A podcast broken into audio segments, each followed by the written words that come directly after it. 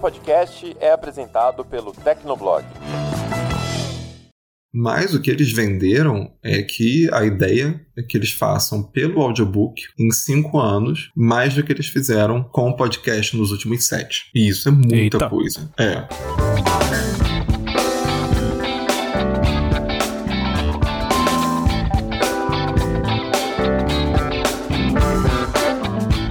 ouvinte! Seja bem-vindo! Está começando mais um episódio do Tecnocast. Eu sou o Thiago Mobilon. Eu sou o Paulo Riga. E eu sou Josué de Oliveira. O mercado de audiolivros vai ganhando corpo ao redor do mundo e já tem um faturamento na casa dos bilhões. E agora é a vez do Spotify, que começou a investir pesado nesse segmento. Mas e o Brasil? No episódio de hoje, a gente conversa com o Antônio Hermida, que é gerente de áudio da Bookwire Brasil. Ele conta um pouco pra gente sobre os desafios de produzir e vender audiolivros por aqui. Então aguenta aí que a gente já começa.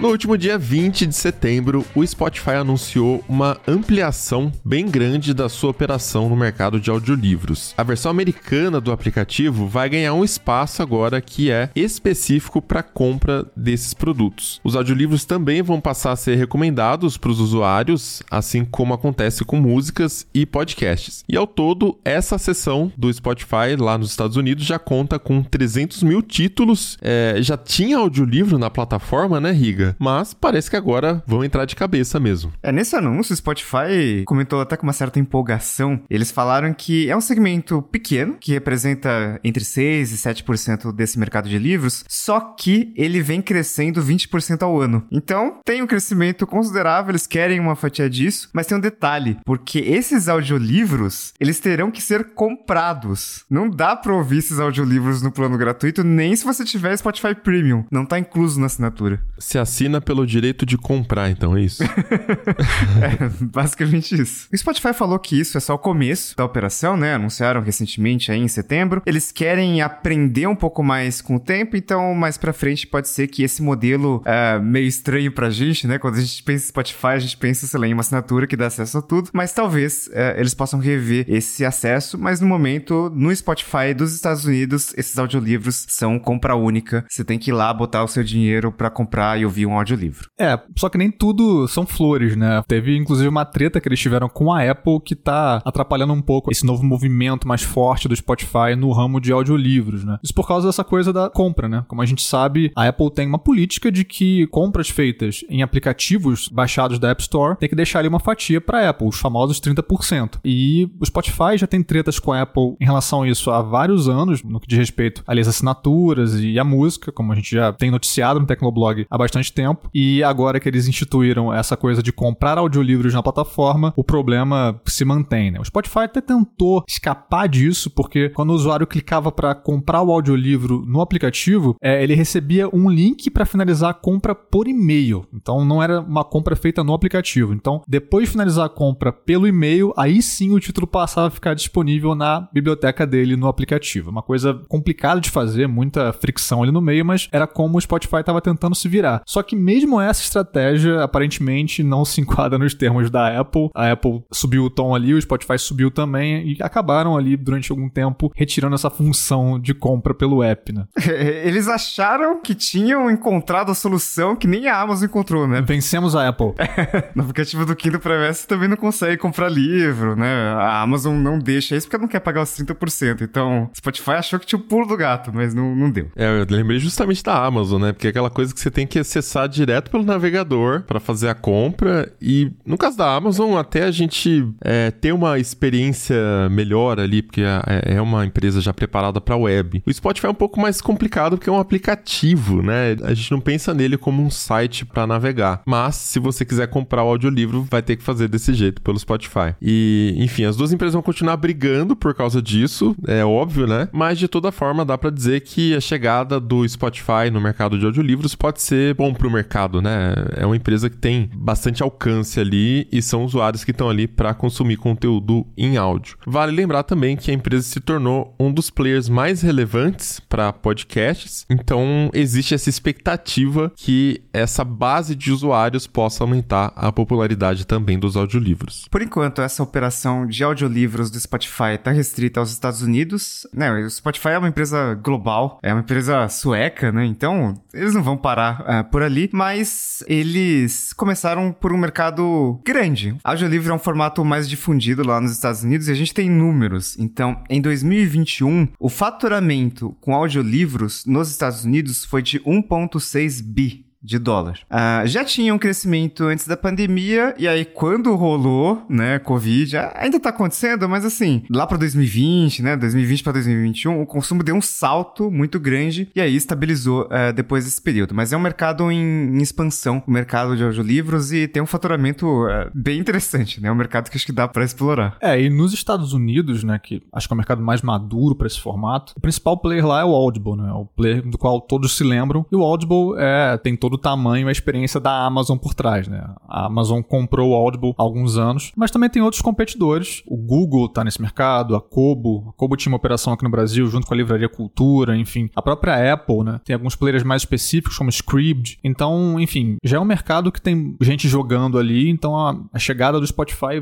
vai mexer nesse jogo pelo tamanho do Spotify, né? E pelas ambições globais que eles têm. E esse crescimento que os audiolivros têm tido nos últimos anos, né? O Riga falou esse número aí bem interessante de 1 1.6 bi, ele tem a ver com o digital, naturalmente, né? Porque se a gente for para pensar, audiolivro existe já há bastante tempo e nunca tinha emplacado antes ali da difusão dos smartphones, dos aplicativos e Nossa, tal. Nossa, isso é muito louco, porque eu vejo série às vezes que o pessoal ouve audiolivro em fita cassete. Eu falo, cara, como assim? As pessoas realmente faziam isso, né? Colocar fita cassete. Isso existiu. E pra ouvir num som que todo mundo ouvindo junto, sabe? É muito bizarro isso. É, pois é, né? Então, o cassete cassete que o Mobilon mencionou aí, já havia livros em cassete nos anos 80, né? E depois em CD nos anos 1990 e 2000 e a coisa não vingou, exceto pelo grande cliente desse formato, que é Thiago Mobilon, que tem aí sua coleção de CDs de, de audiolivros, um grande entusiasta, né, Mobilon? Super. Não, eu tenho assim uns quatro CDs, mas acredito que foi... Já configura uma grande coleção para esse formato em CD, cara. Já dá para falar que são vários, né? Tem quatro, já são vários. Exatamente. Mas eu acho que foi por falta de opções que eu tenho tenho só quatro, porque eu morava em São Paulo é, entre 2010 e 2014 e eu tinha o costume de, sempre que eu vinha pro interior, eu queria aproveitar esse tempo para alguma coisa útil, né? No começo era música, aí chegou uma hora que eu falei assim, putz, uma hora e meia pra ir, uma hora e meia pra voltar, no mínimo, né? Era duas horas, duas horas e pouco, dependendo do trânsito. E comecei a testar isso, comecei a comprar audiolivros em CD e, cara, eu achei muito legal a experiência, porque sabe quando você entra no carro e de repente a viagem acabou e você fica, caraca, mas que caminho que eu fiz? Parece uhum. que você nem prestou atenção no caminho, né? E eu tava dirigindo, detalhe. Enfim, prestei atenção, mas acho que eu tava realmente prestando atenção também no conteúdo. Então passei a aproveitar melhor esse tempo que eu fazia na estrada. Inclusive, o, o Mobilon emprestou um audiolivro para mim. Uh, eu nem lembro como que eu consumi, porque com certeza eu não consumi direto do CD. Acho que eu ripei o CD com CD RIP e devo ter ouvido no celular em MP3 depois. Eu não lembro exatamente, mas eu. Tem pessoas nos ouvindo que não fazem ideia do que você tá falando, Paulo O que, que é ripa? Hip? É madeira? Ripa?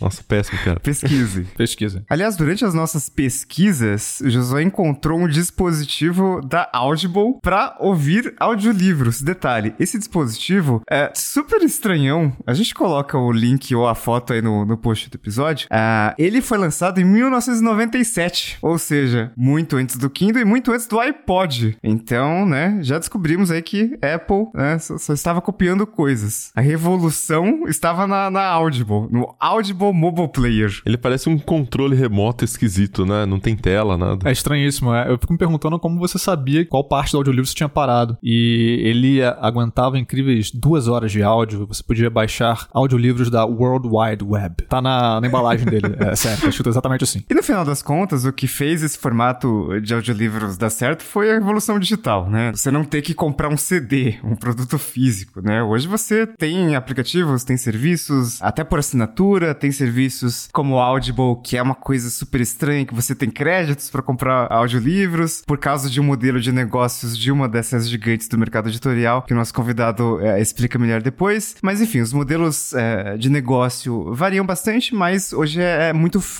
você consumir, né? Você tem um celular, você pode fazer, você pode ouvir em qualquer lugar. Às vezes dá até para baixar livros no relógio, então é, se você às vezes vai fazer exercício físico ao ar livre, né, e quer ouvir um, um audiolivro, às vezes eu faço isso, uh, dá para fazer, é super tranquilo em qualquer lugar. Não precisa se preocupar com o, o CD pulando ali no Discman, não precisa se preocupar em colocar pilha nova no Walkman para ouvir sua fita cassete, é super tranquilo e acessível hoje em dia, né? Inclusive essa parte do CD, eu lembro que no som do carro, às vezes era complicado para eu lembrar mais ou menos onde eu parei. Então eu desligava o carro e eu não podia mexer no som, ele tinha que ficar lá para quando eu ligasse o carro de novo, ele voltava no, no ponto que tinha parado. Eu ainda voltava alguns segundos ali e tal para conseguir ouvir, né? Mas ele divide em capítulos, são arquivos de áudio, né? Cada um representando um capítulo. Seriam como se fossem faixas no CD de música, eu imagino? É, mais ou menos isso. Só que acho que são mais longas, né? E, enfim, sim, sim. é uma experiência diferente, né? Mas com o celular hoje a gente tem mais facilidade e tem mais opções também. É, esse espaço às vezes eu ocupo com um podcast, então tava na, na academia, dá pra ouvir um e-book, mas dá também pra ouvir um, um podcast, né? Tem outras formas de consumir, é, de preencher esse tempo vazio aí. É, e hoje inclusive é muito comum você ter aplicativos que combinam, né? Vai ter ali audiolivros, vai ter e-books, vai ter até podcasts, né? Uh, no Brasil a gente tem alguns players aí, tem o Book, tem a Toca Livros, tem a Storytel, a Pilgrim, que é mais voltada para o público religioso ali de tradição cristã, tem a Esquilo também. Uh, pessoalmente, eu uso uma, um aplicativo gringo chamado Scribd, porque eu gosto muito do acervo em inglês dele. Eu leio basicamente em inglês, então é um serviço de assinatura de e-books, é podcasts e audiolivros, então tá tudo ali no mesmo lugar. Mas, curiosamente, é, eu ainda tenho até uma certa dificuldade com audiolivros. Eu tenho uma tranquilidade com podcasts longos, mas audiolivro eu, eu não sei se vocês têm uma experiência semelhante, mas eu tenho a impressão que requer uma atenção diferente. Requer mais atenção, na verdade, do que até ouvir um podcast longo, assim. Então eu ainda tenho alguma dificuldade, é um hábito que eu tô desenvolvendo ainda. Como é que tem sido isso para vocês que têm ouvido um pouco mais? Depende do tema para mim. Se é um tema que eu tô muito interessado, eu consigo hiperfocar no áudio e às vezes um pouco mais fácil até do que lendo. Mas tem essa diferença, imagino, porque num podcast, geralmente você tem mais artifícios, né? Se não for uma conversa, tipo como acontece aqui no Tecnocast, tem uma produção, tem a parte sonora, né? E os audiolivros, aí acho que depende também do livro que você acaba ouvindo, mas tende a ser uma coisa mais flat, né? Uma pessoa falando só. Para mim é bem parecido com podcast, ou seja, eu não consigo ouvir nem audiolivro, nem podcast enquanto eu estou fazendo outra coisa, né? Tipo, quando eu tô trabalhando, é impossível, não dá. Eu fico pensando em como que as pessoas que conseguem isso, né, fazem, mas para mim não dá. Eu preciso focar minimamente é, no conteúdo, na informação ali. Mas eu faço quando eu tô fazendo coisas que não exigem pensar, não exigem criar ou alguma coisa. Eu não consigo ficar 100% focado, mas eu pego as principais ideias ali é, de um audiolivro ou até de um podcast e não fico tão preocupado com as coisas que eu eventualmente perdi ali. Isso de não conseguir fazer trabalhando também tem tenho, não consigo nem ouvir música trabalhando. Eu consigo ouvir se for tipo um Hans Zimmer. Cara, eu tô. Eu, eu tenho duas playlists que eu uso às vezes para trabalhar. Uma de pop alemão e outra de pop francês. Porque são dois idiomas que eu não entendo. Então, Paulo tipo, Riga, pra mim tá senhores. Paulo Riga. pop alemão, pop fica, francês. Fica é pop alemão é bem legal. É bem feliz. O problema para mim acho que é bateria. Sabe, quando começa a ter muito detalhe na música, eu não consigo prestar atenção. Eu sinto que eu tô forçando demais para prestar atenção no trabalho. Mas eu percebi já que, por exemplo, músicas mais instrumentais, clássicas, ou é, Hans Zimmer, que é uma coisa mais orquestrada, me ajuda bastante a focar. Eu não sei o motivo, parece que vai dando o clímax ali da música e eu também consigo ficar mais focado. E no trabalho, eu já percebi também que depende do que eu tô fazendo. Então, quando eu trabalhava com design, era muito fácil para mim focar ao mesmo tempo que eu ouvia música ou qualquer outra coisa. Porque é um trabalho. Não chega a ser mecânico, sabe? Mas, por exemplo, tratar uma foto no Photoshop, que você tá lá com a ferramenta de patch, restaurando foto antiga, fiz bastante isso já. É, eu conseguia ouvir música, ouvir qualquer outra coisa e fazer o trabalho ao mesmo tempo. Mas o trabalho que eu faço hoje, que eu tenho que escrever, pensar mais em palavras, eu não consigo nem ouvir música e muito menos audiolivro. Não, escrever enquanto ouve uma pessoa falar durante muito tempo, para mim é impensável também, não consigo. Mas até antes da pandemia, quando eu ainda pegava o metrô para ir voltar ao trabalho, mesmo ali para mim ainda era difícil concentrar e ouvir um, um audiolivro, assim, né? Porque é de fato, é um livro que já existe e alguém agora tá lendo ele para você, né? Com uma voz, tem um ator ali específico escolhido para aquilo, é uma voz que foi selecionada e tal, tem uma cadência ali na fala, então para mim ainda é algo que eu tô que eu tô trabalhando, assim, conseguir parar e prestar atenção numa pessoa contando uma história para mim, de fato diferente do, do, do podcast. Uh, mas, sei lá, de repente, com o Spotify, caso o Spotify é, num futuro próximo coloque aí os audiolivros também no streaming, uh, eu passe a cultivar mais esse, esse, hábito, né? Que é mais uma maneira da gente ler livros. Você costuma ouvir em quais contextos, Josué? Onde que você costuma tentar ouvir podcast, audiolivro? Então, podcasts eu ouço quando eu tô fazendo tarefas de casa. Muito, assim, mais comumente é, é isso. Tô na cozinha, fazendo comida, lavando louça, tem um podcast rolando. É, ou então, quando vou para algum lugar, me desloco, tô no metrô e tal, é, tem ali um podcast rolando no ouvido. Só que, mesmo nesses contextos, o audiolivro ainda é um pouco mais difícil para mim. Acho que requer uma atenção que eu ainda não consegui desenvolver para eu conseguir ouvir nesses contextos, sabe? É, para mim é, é, parecido. Eu costumo ouvir também, assim, em transporte público, academia. E para mim eu consigo prestar atenção nos dois. Mas realmente eu percebo que se eu me distraio com alguma coisa que aconteceu, depois é difícil para voltar no que tava acontecendo no, no livro, sabe? Tipo, eu perco um pedaço assim. Mas enfim, vamos tentar entender melhor o mercado de audiolivros aqui no Brasil. A gente conversa agora com o Antônio Hermida, que é gerente de áudio da Bookwire Brasil. Bora pro papo.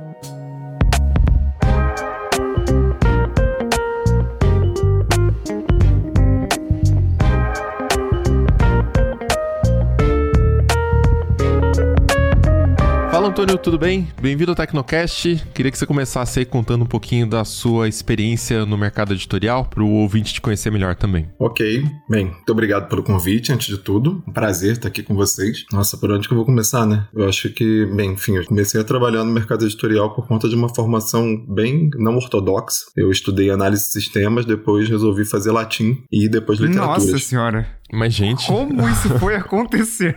Complementar, gente. Uma coisa complementa a outra, né? Sistemas latim, normal. Isso aí é o que a gente quer quebrar o gelo, fala, eu fiz latim, e aí já, já quebra o gelo da conversa. Mas sim, porque eu não, não, não, conseguiria explicar exatamente por que eu tomei essas decisões. Eu era jovem, é, obviamente não era uma questão de dinheiro, porque enfim, quem é que pretende ficar rico fazendo latim, né? Mas. É. enfim, me garantiu começar a trabalhar na editora Zahar lá em 2008 e aí ter feito análise de sistemas me, me ajudou a ter começado ali no mercado bem embrionário de e-books. Com isso, de, alguns anos depois eu fui trabalhando na Cosac Naif, na Simplíssimo, SESI, Senai SP, as editoras, coordenando e montando departamentos digitais não só para e-books, mas também para audiobooks, aplicativos e outros produtos digitais editoriais. Recentemente, nos últimos quatro anos, eu fui coordenador e gerente de produção e de conteúdo na Storytel aqui no Brasil. E atualmente estou na Bookwire, que é uma agregadora e distribuidora de produtos digitais coordenando o departamento de áudio. A gente já fez alguns tecnocasts aqui para falar do mercado de livros e é sempre aquela coisa difícil, né?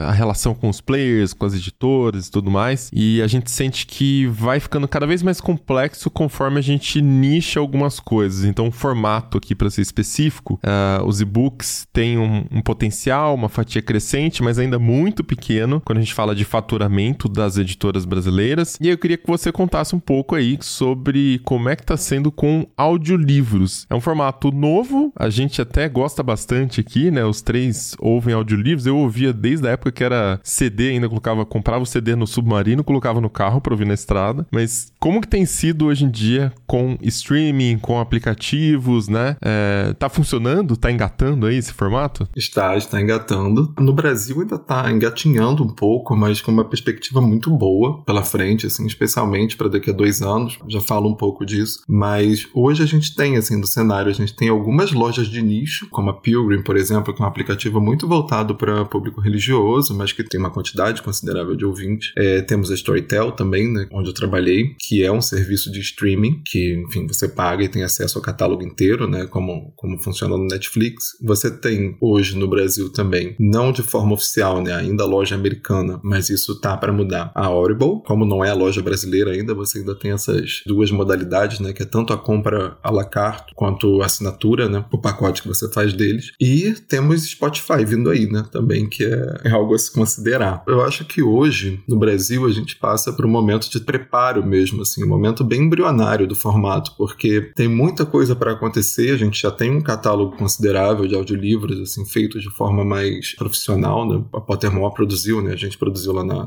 na época no Storytel os sete Harry Potters com o Ícaro Silva, então você tem um, um investimento crescente de grandes IPs voltadas para o português brasileiro, né? Então é um, é um mercado que definitivamente está crescendo, não tem como ser ignorado, e se a gente for seguir, assim, mais ou menos o que está acontecendo na Europa e alguns países de língua, de língua inglesa, tudo indica que vai ter o boom que não houve no e-book, né? Então vamos com calma, Ermida, porque você jogou algumas bombas aí e acho legal voltar nelas. É, você falou que nos próximos dois anos uh, deve crescer, você falou de um boom talvez próximo. Uh, no que, que se baseia essa expectativa, né? Porque às vezes a gente tem alguns desejos, tipo, sei lá, desde 2008 se fala que o próximo ano vai ser o ano do podcast, né? E acabou que acho que o ano do podcast já aconteceu e tá tudo certo, é um formato que explodiu mesmo. No caso dos audiobooks, que fatores você vê acontecendo? E também esse negócio da Audible aí, porque a gente conhece, a gente cobre a Amazon, né, há bastante tempo e a gente sempre faz umas perguntas aí, quando que vem pro Brasil e tal, porque é um serviço muito conhecido lá fora e nunca vem, eles nunca falam nada. Você tem mais alguma coisa que a gente deveria saber? Nada que eu possa falar, né, mas...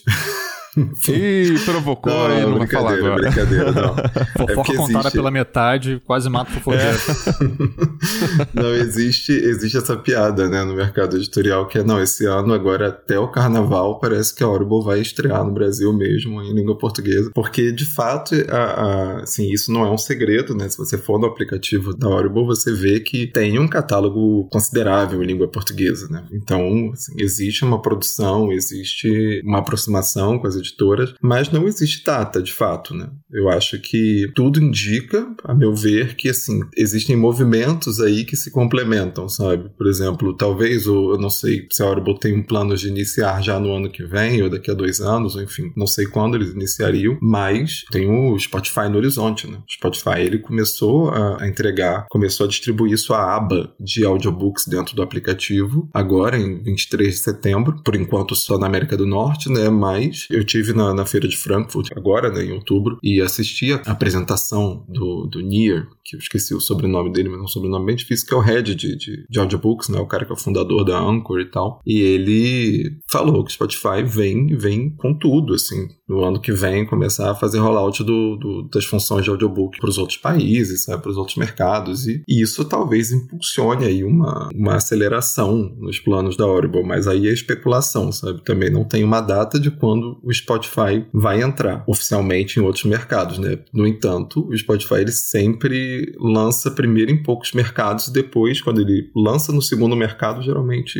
espalha rápido para o resto. Né? O Spotify certamente é um player que, quando chegar de modo mais global, digamos assim, porque a gente ainda está falando do contexto americano, onde eles começaram, é, vai chegar com ambições grandes, né? Mas antes de entrar no Spotify, eu queria voltar um pouquinho, na verdade, porque você mencionou aí players como Pilgrim, a Story Tem alguns outros que a gente pode citar também, mas eu sempre me lembro, é, Antônio, que, por exemplo, Google, Apple vendem audiolivros, né? Assim como vendem e-books, né? Se você compra um celular Android hoje, é, se eu não estou enganado, já vem com o aplicativo Play Livros lá, onde você pode comprar e-books do Google e pode comprar audiolivros também. E Google e Apple não têm uma grande fatia de mercado assim no mercado de conteúdos editoriais digitais no Brasil, assim, é muito dominado pela Amazon, né? Uh, talvez lá fora, dependendo do mercado, seja um pouco diferente. Mas eu queria te perguntar, assim, sobre esses dois players, por exemplo, Google e Apple, que também estão aí no, nos audiolivros uh, e teriam boas condições de, de se posicionar bem nesse mercado. Você acha que falta um pouco de marketing para eles se colocarem melhor? Você acha que divulgação é uma questão para eles? Por que, que te parece que esses players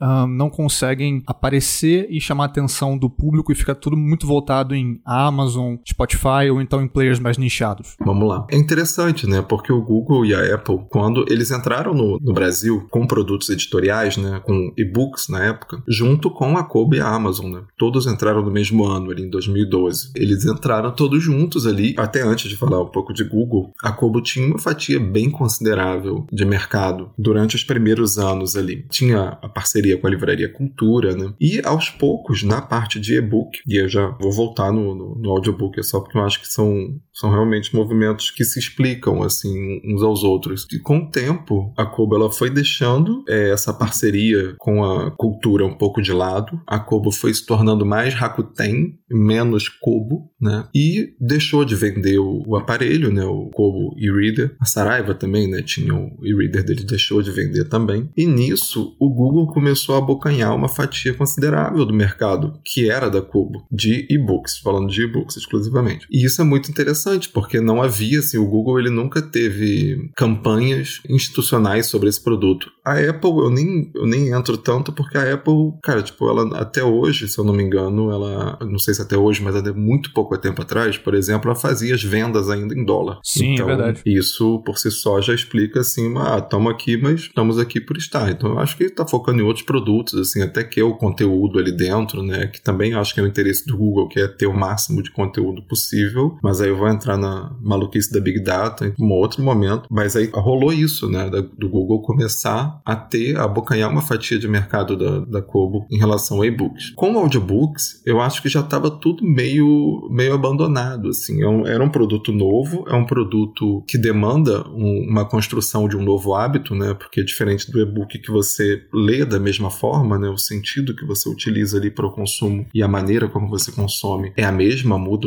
o aparato que você está utilizando. E no caso do audiobook, não. No caso do audiobook, você demanda toda uma criação de hábito, né? Uma estruturação de mercado mesmo, uma, enfim, uma criação de demanda também, que eu acho que está nas costas aí dos podcasters, né? tá nas costas de, de vocês carregarem o audiolivro. Então, aí chegando nesses players, né? Desculpa a volta imensa, mas chegando nesses players, eu acho que não existe um investimento para dar visibilidade a esse produto em si. Eu acho que existem outros produtos com os quais essas empresas, principalmente essas big tech, estão mais preocupadas em tanto explorar quanto mostrar, sabe? Então, mas acho que aí tem um pouco da, da questão da gente entender o porquê que isso acontece também, né? Porque, como eu falei, o mercado editorial já sofre há bastante tempo, não é de agora, e esses novos formatos vêm como alternativas ou para tentar trazer aquela coisa igual era no impresso, só que no digital, né? A gente já teve uma conversa aqui também sobre esse assunto. Só que tem uma adesão, existe uma adesão em massa que justifique, né? Tem até um dado aqui que o José coletou para a pauta, é que no mercado americano, cerca de 30% dos adultos entre 18 e 29 anos ouviram pelo menos um audiolivro ao longo de 2021. É, só que é uma faixa etária que costuma, de fato, testar coisas novas, experimentar formatos novos. A gente não sabe também se vai virar um hábito, né? Mas o que, que você enxerga aqui no Brasil? Você, não sei se você tem números que demonstrem que existe uma tendência, que parece que esse formato vai ganhar fôlego em algum momento, ou a gente está esperando chegar uma grande empresa, né? Como falamos aí de Google, Amazon, Apple, que venha botar dinheiro no marketing divulgar, né? Que eu fico preso no meio dessa lógica do ovo da galinha e acho que ninguém vai se mexer enquanto não tiver alguma coisa, sabe? Um, um sinal, assim, de algum, algum lugar. Eu acho que, assim, o Brasil ele tem muitas peculiaridades, né? Quando a gente está tratando de mercado editorial, a gente tem que levar em consideração que, assim, nós somos um país que não teve uh, a chance ainda, né? Não teve políticas públicas suficientes ainda para criar, de fato, um público leitor. Isso, por si só, já coloca um, um nível de dificuldade histórica aí muito grande para a gente pensar assim em criação de sociedade letrada. No entanto, sobre a, a, divulgação, eu acredito que, justo por conta disso, por nós não sermos um, um povo tão leitor, é generalizando, né, falando assim em números gerais, eu acho que o audiobook tem uma possibilidade maior de sucesso do que, obviamente, o e-book teve, né? Por questões óbvias, assim, nós estamos sempre escutando, o Brasil é o país que, é, se não me engano, tem maior número de usuários premium é, de Spotify, sabe? Tem mais do que Estados Unidos. Então, existem algumas alavancas que podem ser mexidas. Eu acredito que, por exemplo, a Storytel teve um papel importante ao longo dos últimos 3, 4 anos. A Storytel conseguiu formar um nicho ali de usuários, por exemplo, para livros de fantasia, que era um público bem fiel e, enfim, tinha parcerias com o Jovem Nerd, né? Publicou ali o Nerd Books, né? Editora do Jovem Nerd. Teve também a série Witcher da WMF, Martins Fontes. Também teve um sucesso relativo aí, também por conta da série, né? Do Netflix. Então eu acho que existe espaço, porque assim, existe um espaço muito grande para crescer.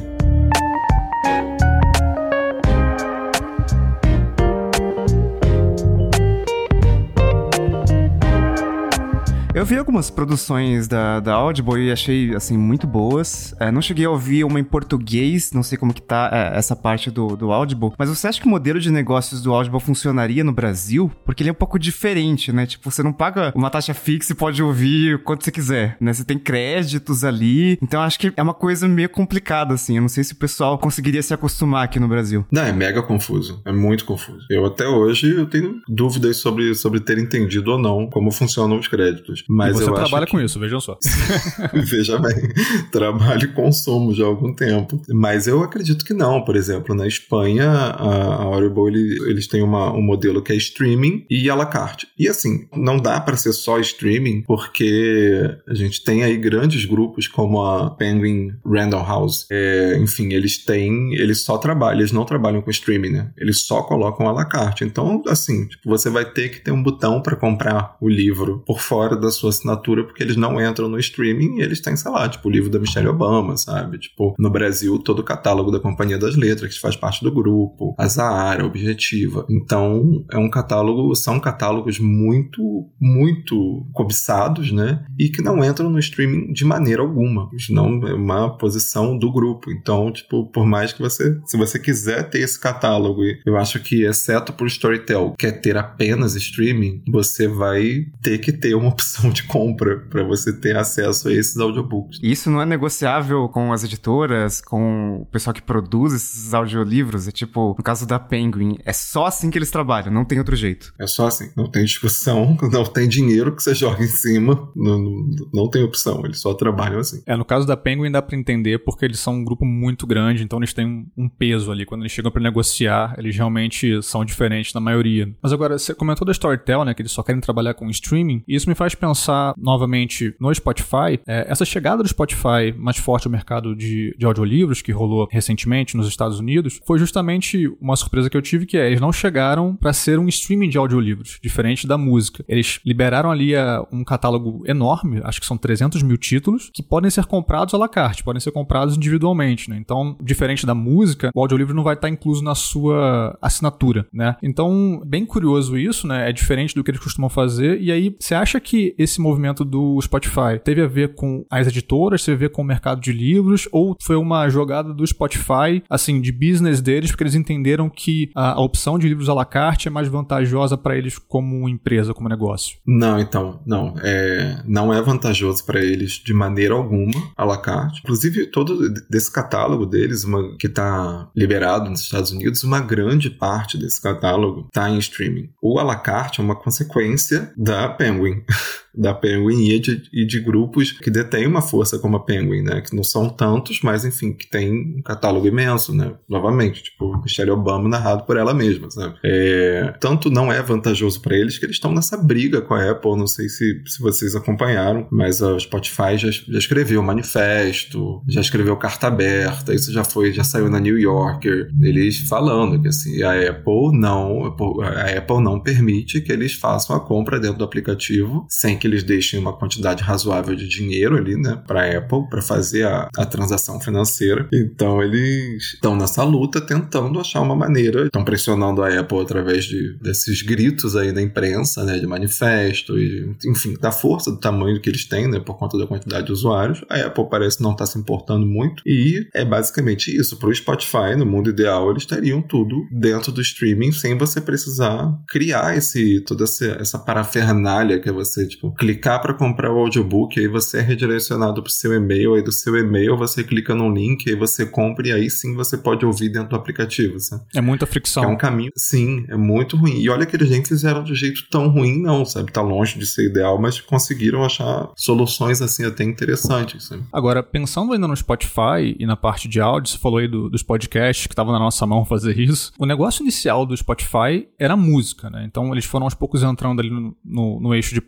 podcasts e hoje é uma das coisas mais importantes na plataforma. São os players mais importantes é, globalmente, né? E eu fico me perguntando se eles conseguiriam fazer isso com audiolivros, né? Se a entrada do Spotify nesse mercado vai é, conseguir colocá-los ali para competir com uma Amazon da vida, com a Audible da vida. Você acha que tem tamanho e, e, e dá para fazer frente Spotify versus Audible e essa vai ser assim a batalha de gente grande que a gente vai ver daqui para frente nesse mercado? Sim, eu acho que por isso que eu falei daqui a dois anos ou menos, né? Porque tudo indica que, assim, em até dois anos, eles dois vão estar brigando aqui dentro. Então, você vê já o movimento do Spotify em outros mercados, você vê a Audible contratando gente no Brasil. E, assim, pela primeira vez, as pessoas contratadas pela Audible no Brasil, no LinkedIn, não estão marcadas como Amazon, estão marcadas como Audible Brasil. É um indício aí, não que eu fique stalkeando as pessoas na internet, mas é um indício de que as coisas estão andando. Não, eu faço isso.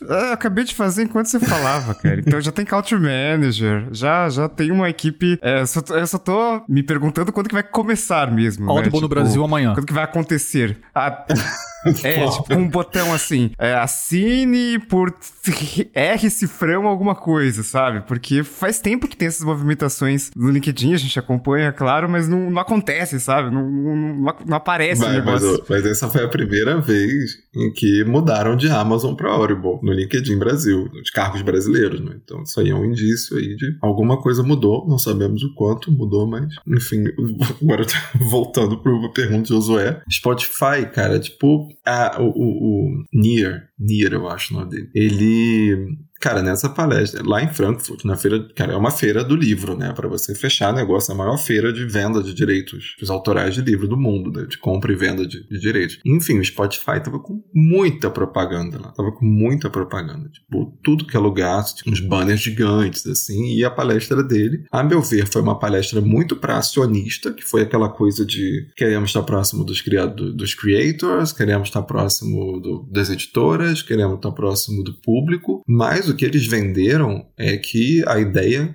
que eles façam pelo audiobook em cinco anos mais do que eles fizeram com o podcast nos últimos sete. E isso é muita Eita. coisa. É, eles têm uma base de usuário que não pode ser ignorada, né? É, eles têm um melhor algoritmo de recomendação, né? O Spotify ele sabe melhor do que a gente, do que a gente gosta. É uma coisa bizarra. Então, eles, se eles aplicarem isso, a lógica tipo de, de eles já têm ali um input de dados sobre gostos, sobre gêneros que pode ser vinculados ali a podcast, tipo podcast de true crime, podcast de jornalístico, isso pode ser associado, né, a gêneros literários. Então isso já facilitaria um pouco a recomendação e você já tem os usuários ali dentro, né? Eu acho que, a meu ver, a Audible, ela vindo para o Brasil, ela iniciando, ela tem uma chance muito, ela, o mercado dela é, o, é a pessoa que de fato vê valor num livro, sabe? A pessoa que vai pagar pagar sabendo que aquilo é um serviço premium para livro. Óbvio que vai ter, vão ter os bundles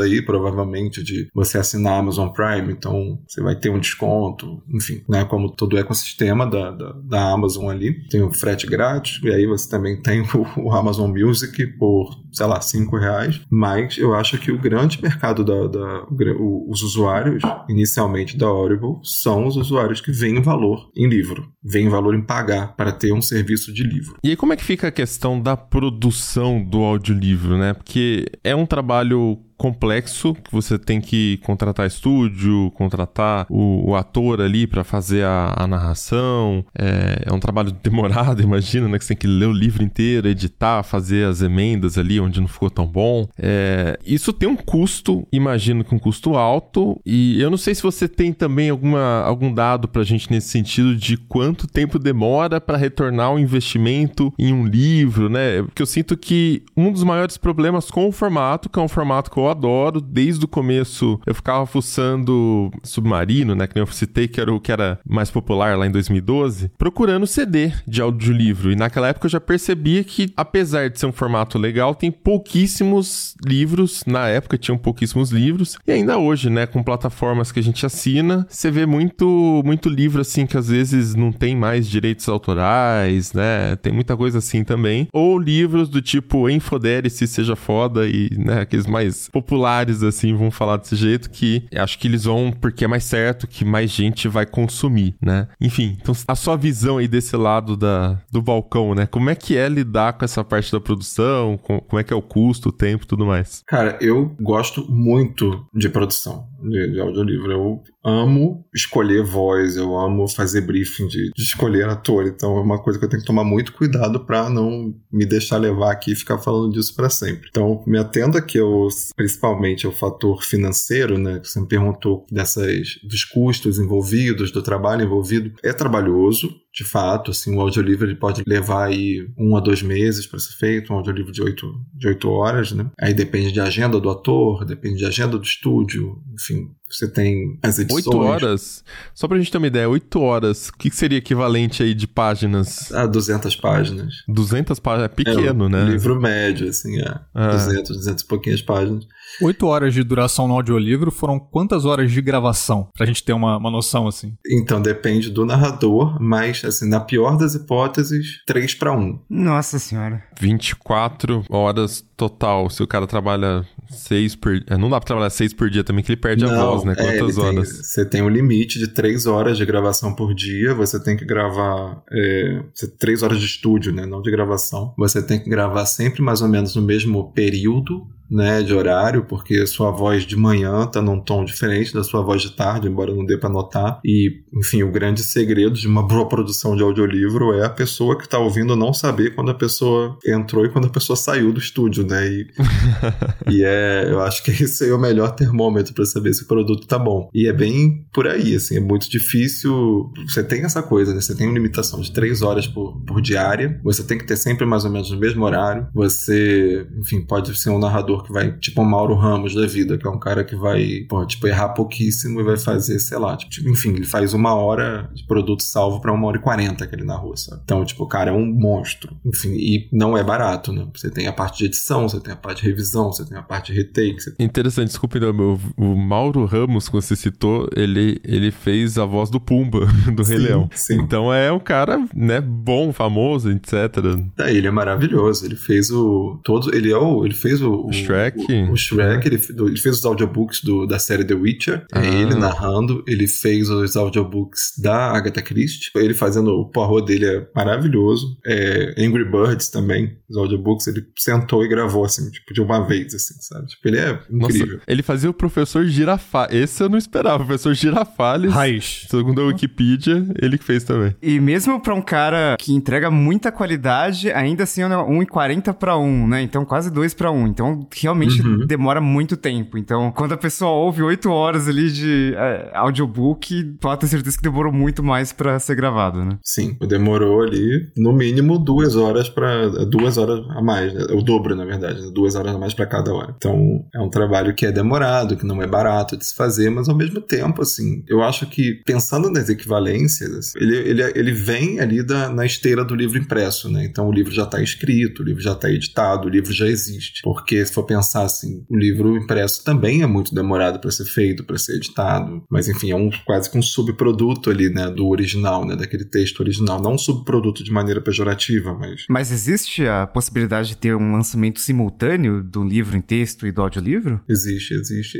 Ainda não é muito comum no Brasil, mas mesmo no, no Brasil a gente já, fez, já, já viu coisas interessantes, assim, como os últimos dois livros do Chico Felice, eles saíram primeiro em áudio. Eles eram textos em áudio, né? Eles eram, ele foi escrito para áudio, para como série de áudio, e depois foram viraram livros de papel, né? Foram adaptados para papel, fizeram esse caminho inverso, que é uma coisa interessante também que não se vê todo dia. Só para quem não pescou o nome, Chico Felice foi responsável pelo podcast A Mulher na Casa Abandonada, que foi talvez o maior fenômeno em termos de podcast no Brasil nos últimos anos, né? Então ele também é um autor, jornalista, tem livros publicados e ele fez essa série, essas séries em áudio que estão virando livros impressos agora.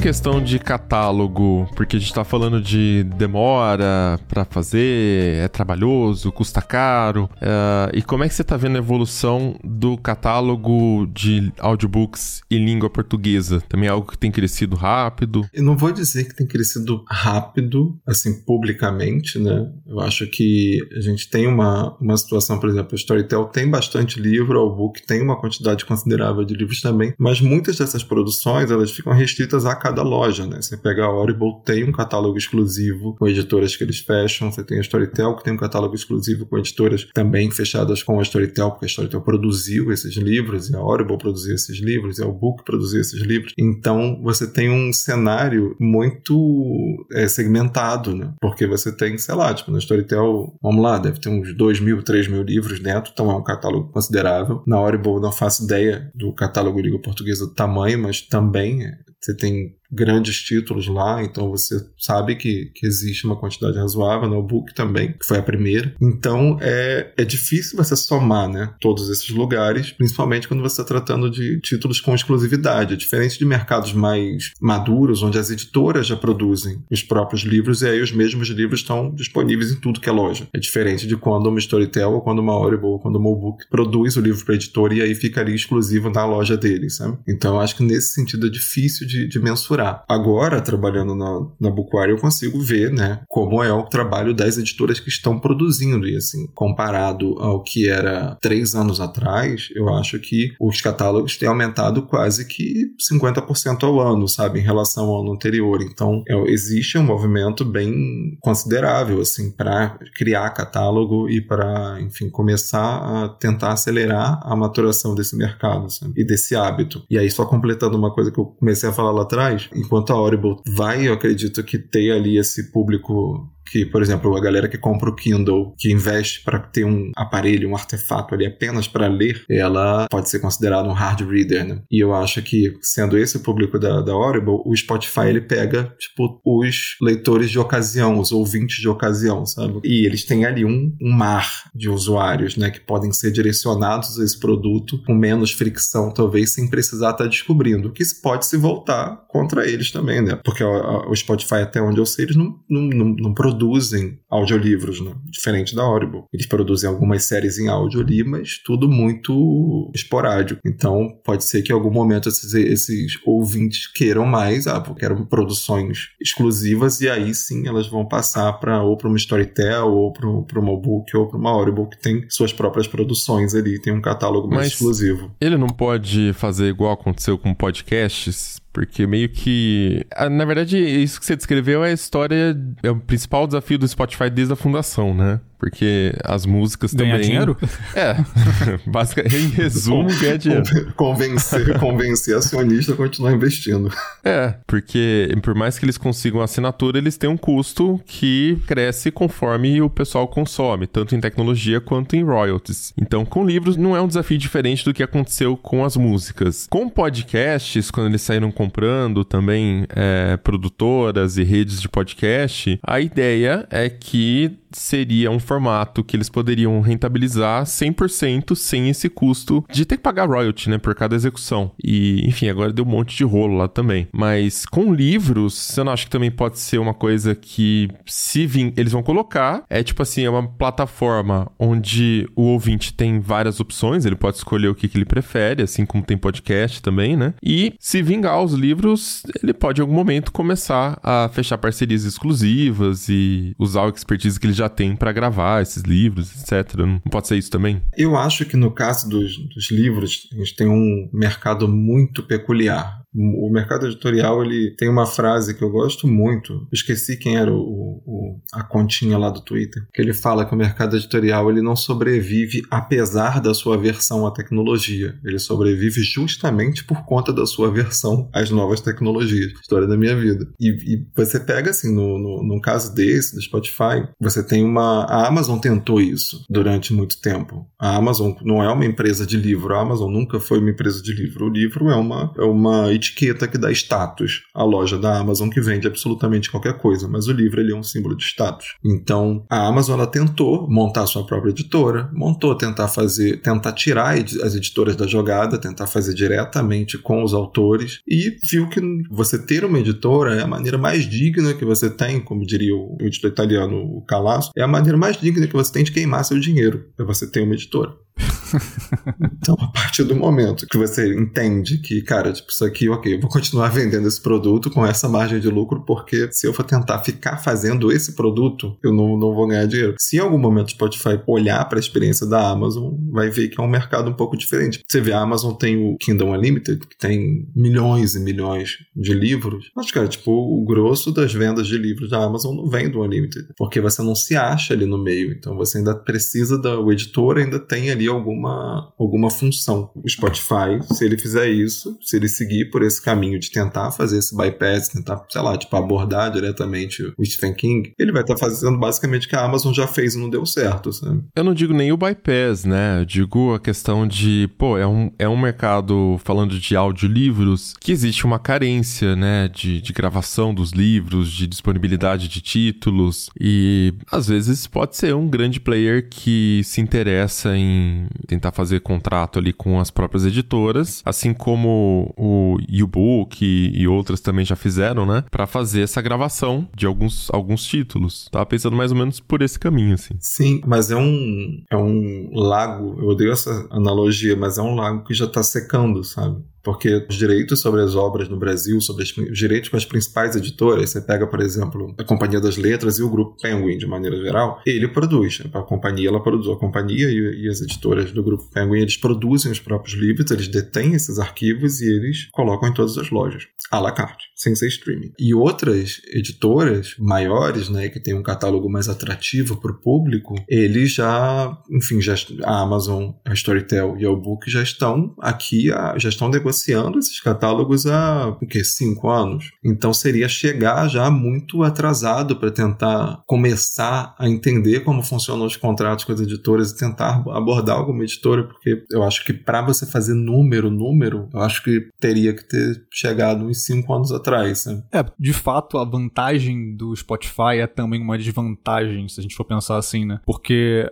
a vantagem é o número enorme de usuários que já tem. Então o público já está lá. Mas ao mesmo tempo, quando você está lidando com produtos é, digitais editoriais, já tem uma história para trás ali, né? Então quem já está aqui há algum tempo já tem uma expertise nessa área que o Spotify vai ter que começar a correr atrás agora. Então é, é uma situação curiosa para eles. Eu estou curioso para ver como eles vão lidar com isso é, nos próximos anos, para de fato ver se eles vão conseguir cumprir essa previsão que se ouviu lá na feira de Frankfurt. Mas agora, eu queria perguntar uma coisa. Você mencionou os livros de fantasia, fiquei curioso sobre isso. É, então, pelo visto, fantasia era um gênero que no Brasil, no formato audiolivro, havia uma demanda. Tem algum outro, cara? Quais são os gêneros assim que você consegue apontar que é, o leitor brasileiro gravitou mais na direção deles? Eu, eu sei que, por exemplo, no caso de e-books, o gênero de livros eróticos se dá muito bem, né? Porque tem até o lance de que, como você está usando ali um e-reader, um celular para ler, ninguém tá vendo a capa do seu livro safado, então o público consegue se dar bem por causa disso. Tem alguma descoberta feita, assim, no caso de, de audiolivros, assim, em termos de gênero? Cara, erótico é uma coisa, assim, que é um público. Erótico e romance, né? Romance romântico, né? É uma coisa que as pessoas, que o público consome muito e muito rápido, assim, são verdadeiras dragas. É um atrás do outro que tiver ali na playlist e vai continuar seguindo, sabe? Mas não tem uma quantidade de usuários tão grande. Você tem ali na Storytel, você tinha o público de fantasia, por conta das, das parcerias com o Jovem Nerd, também criou-se ali esse nicho. E também o erótico também ia muito bem. Na Pilgrim, Pilgrim você tem um público religioso, né, cristão, em particular, que também é, é muito fiel e enfim, é um aplicativo muito disseminado entre cristãos. No entanto, as coisas não são fixas, né? A gente tem modas, a gente tem demandas que surgem de acordo com, com os próprios tempos que a gente vive. No início da pandemia, por exemplo, começou a haver uma procura absurda por livros relativos à religiosidade, de maneira mais espiritualidade, sabe? Não religiosidade só, mas espiritualidade, bem-estar. E isso refletia um pouco o medo que estava todo mundo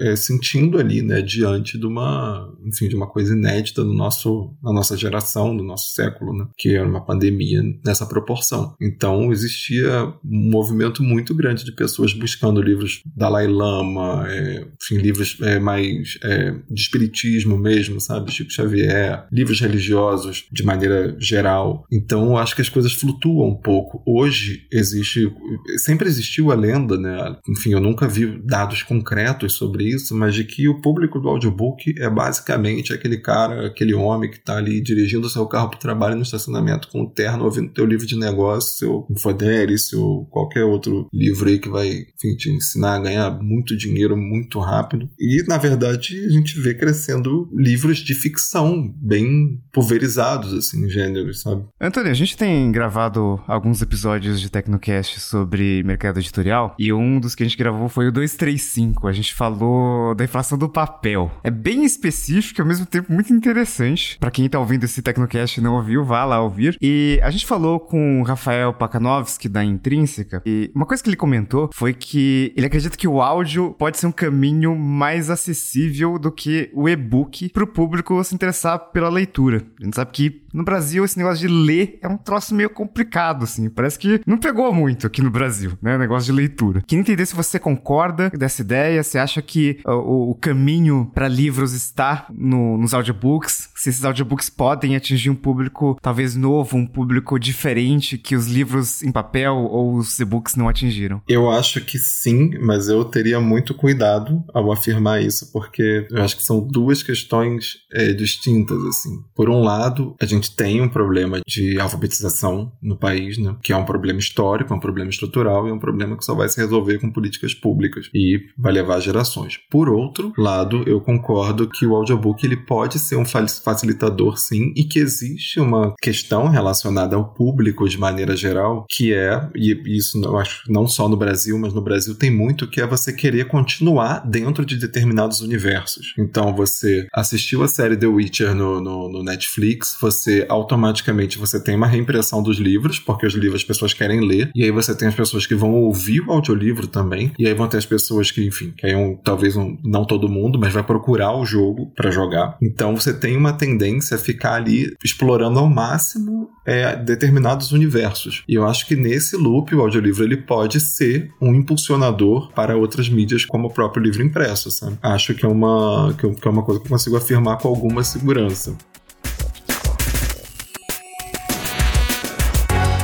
Então é isso, vamos chegando ao final de mais episódio do Tecnocast. Eu quero ver se tem algum ouvinte aí que ouviu audiolivro na era do cassete. Será que a gente encontra alguém, algum dinossauro aí na audiência do Tecnocast? Outro dia tinha um cara na comunidade que acessou o Tecnoblog pelo Netscape, cara, e colocou print lá para provar isso. Então eu não duvido que ah, tenha. Mas emulador, né? Aí... E vai dar risada de quem ouvia com CD, porque no cassete é só você parar e pronto, você vai continuar do ponto que você parou. Não precisa dessas porra de nuvem e tecnologia nova, era muito mais simples. O cassete é superior. Manda pra gente seu comentário lá na comunidade.tecnoblog.net ou comenta com a gente no Twitter, só marcar o arroba Tecnocast. Se quiser continuar o papo com a gente em todas as redes, eu sou arroba Mobilon, arroba Paulo Riga e arroba Josué de Olive, com V mudo no final. E esse Tecnocast foi produzido por Josué de Oliveira, com edição de Raquel Igni, sonorização de Ariel Libório e a arte da capa é do Vitor Pado. A gente fica por aqui e voltamos com outro episódio semana que vem. Até lá. Falou! Tchau, pessoal.